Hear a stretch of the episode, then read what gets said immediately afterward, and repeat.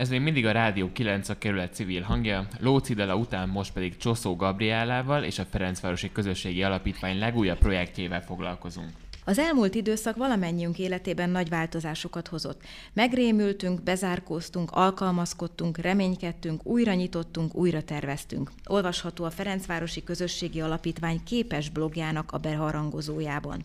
Az FKA küldetése adománygyűjtő, támogatásosztó és közösségi programokhoz szervező alapítványként, hogy folyamatosan kapcsolatban legyen az itt élő emberekkel, szervezetekkel.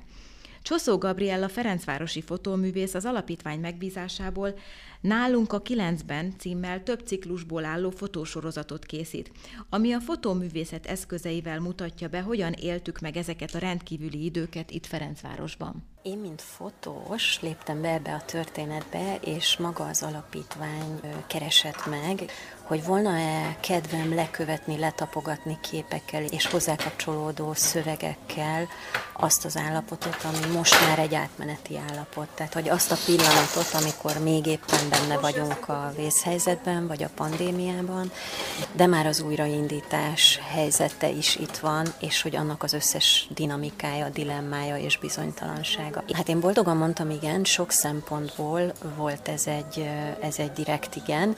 Az egyik az, hogy nagyon tisztelem és szeretem a Ferencvárosi Közösségi Alapítvány munkáját, ebbe többször én is bekapcsolódtam.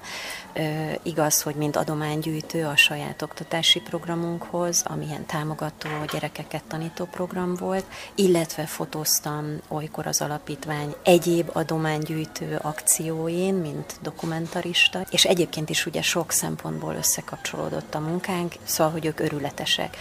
Az, hogy egyáltalán eszükbe jutott egy ilyen sorozat, az pedig csodálatos szerintem. Tehát, hogy így legyen arra energia és figyelem, hogy odaforduljunk a valósághoz, és azt elkezdjük közvetíteni egy másik fajta professzióval, mint ami megszokott egy alapítvány életében, az nagyon üdvözlendő. Az, hogy felém jött egy ilyen bizalom, az, hát az pedig nyilván megtisztelő. Nem csupán fotókról van itt szó, hanem szövegről is. Tulajdonképpen ezt úgy kell elképzelni, hogy mintha egy ilyen képes blog lenne, ahol időről időre megjelennek a képeid, némi szöveggel, amit szintén te írsz. Van ebben egy fókusz egyébként, az alapítvány fókusza, hogy milyen témák legyenek azok, amivel foglalkozom, és itt azért a prioritást, az elsősorban a figyelmet azoknak a szituációknak adtuk meg, amiben az alapítvány aktív, aktív segítőként jelen van. Melyek Ez, voltak ezek? Hát az egyik, ami számomra kezdésnek nagyon erős kezdés volt, az a konkáv közösségi tér munkája, akik tanulószobát szerveztek.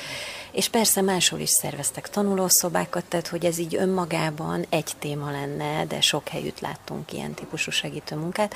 Ez nekem azért csodálatos, mert én is a konkávos gyerekekkel dolgoztam együtt, tehát itt olyan nagyon hátrányos helyzetből induló gyerekek kaptak az otthon tanuláshoz segítséget, akik magukra maradtak ebben a szituációban, és én nekem meggyőződésem, hogy e- elveszhettek volna ebben az online tanulási szituációban. És így viszont e- ezek a srácok, lányok örömmel jártak oda.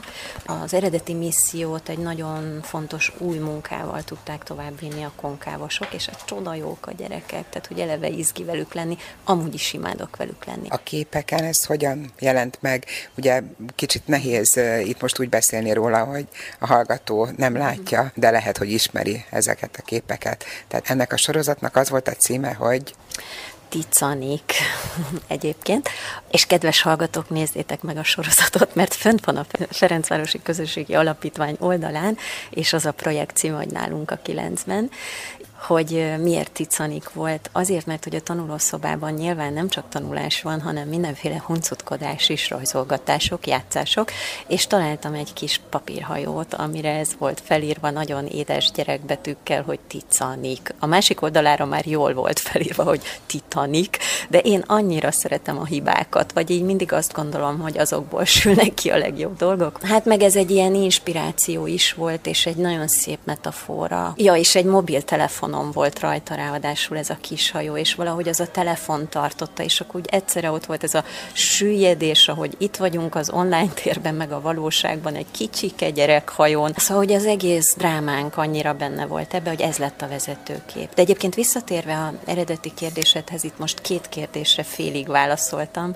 Az egyik, hogy még a Horizont Alapítvány egy napját tudtam lekísérni képekkel és szövegekkel, akik élelmiszercsomagokat vittek családokhoz. Ennek a sorozatnak az volt a címe, hogy... A napfényíze, és azért egyébként, mert többek között abba a házba is ellátogattunk, ahol a napfényíze filmét forgatták.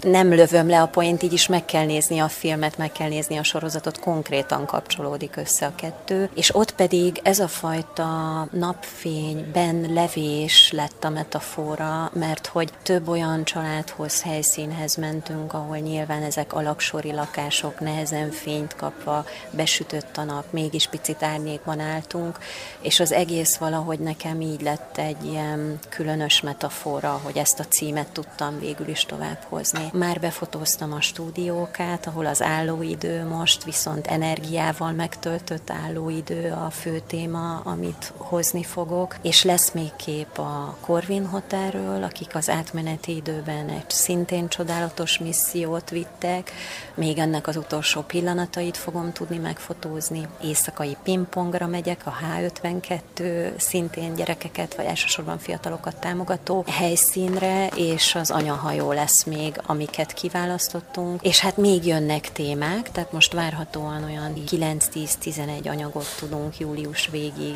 elkészíteni és megjelentetni. Sokat dolgoztam, amíg a kiállításokat preferáltam, vagy azt a fajta jelenlétet szövegekkel.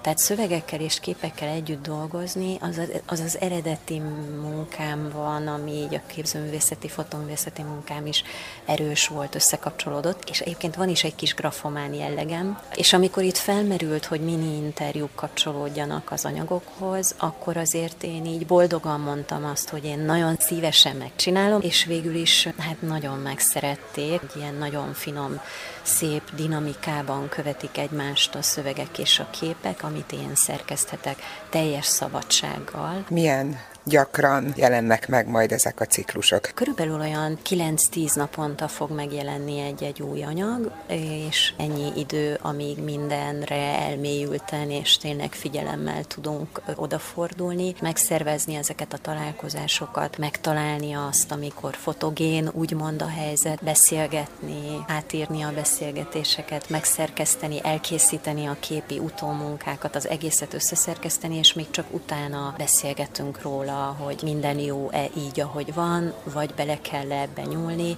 és nyilván az érintetteknek is visszaküldöm, hogy ők is nézzék meg, és ha szeretnének változtatást, akkor azt jelezzék. A képek szereplői, akiket lefotóztál, ők örültek ennek? Azt nagyon örülök, hogy megkérdezed, mert viszont ez az öröm, ez hagy kérdéseket szerintem, hát bennem mindenképpen, mert ugye folyamatosan tanítom is ezt, megfoglalkozom is ezzel, hogy lehet nehéz témákat és érint érintett embereket megmutatni felelősséggel, és úgy, hogy bevonjuk őket. Tehát itt nagyon fontos volt az, hogy amikor én így megjelentem, akkor mondjuk a figyelmem és a kedvességem az ne legyen elég. Ez a beleegyezés, ez szólhat a jelenségnek, hogy oda jön egy kedves ember, és odafigyel rám, empátiával fordul a problémámhoz.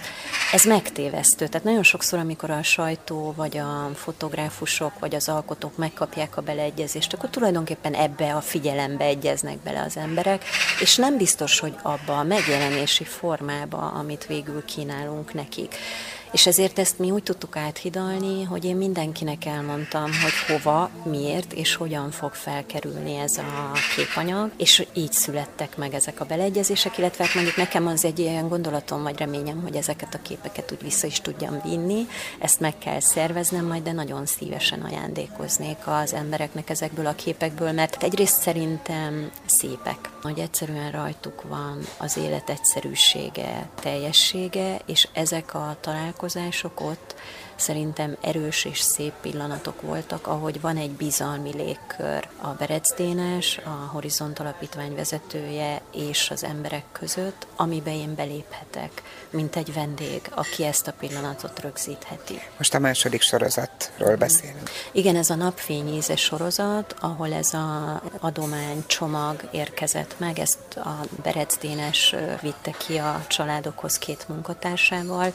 és az látszik, látszik, hogy nagyon fontos a mélysége és a bizalmi helyzete ennek a szituációnak, tehát hogy nagyon jól ismerik egymást. Dénes az embereket, az emberek Dénest. Sorsokkal találkozunk, amikben valódi segítségeket kapnak, és nem csak egy szintűt. Tehát nem az van, hogy emberek, akik csak vannak és várják, hogy történjen velük valami, és segítsék őket a nehéz helyzetben, hanem emberek, akik akarnak változtatni, és van hozzá egy értő kapocs, segítség, katalizátor, aki a networkjével, a jelenlétével, a hálójával, a programjával, a megkapott támogatással aktívan tudja őket ebben segíteni. Tehát, hogy ezek a sztereotípiák is, amik hozzátapadnak a segélyezéshez. Úgy azt remélem, hogy azokon is egy picit tud fordítani egy ilyen anyag. És azon gondolkodtatok már, hogy esetleg mi lesz ennek a sorozatnak a későbbi sorsa? Egy válogatás belőle, ami akár megjelenhet majd nem csak az online térben, hanem tárgyasult formában, akár egy kiállításban.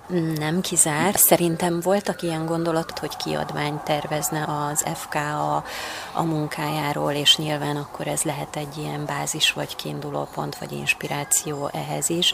Tehát azt gondolom, hogy bőven több születik meg, mint egy imás anyag, tehát lehet, hogy ezt tovább kell majd gondolnunk. Igazából most indultunk el, de olyan szép, erős figyelmet kapunk fokozottan, és főleg annak örülnék, hogyha ráadásul úgy, hogy azokat az embereket, akik ebben aktív szereplők, akár a képeken szereplők, akár a segítők, ők mind jelen tudjanak lenni, akárha ez egy kiállítás.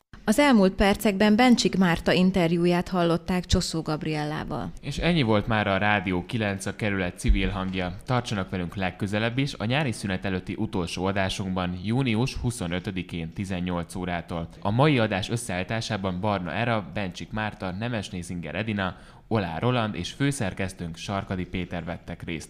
Az elmúlt majdnem két órában pedig Borbás Gabriellát és Berec Pétert hallották, a technikai pultnál pedig Pádár Gergely segítette a munkánkat. A teljes adás visszahallgatható a www.radio9.hu honlapon. Az adásról készült cikket a jövő hét folyamán a Rádió 9 weboldalon elolvashatják. Ha pedig útközben hallgatnák a Rádió 9-et, azt is megtehetik rádiónk Spotify csatornáján, ahol témánként az összes beszélgetés visszahallgatható lesz. Köszönjük a figyelmüket, viszont hallásra! Rádió 9. A kerület civil hangja.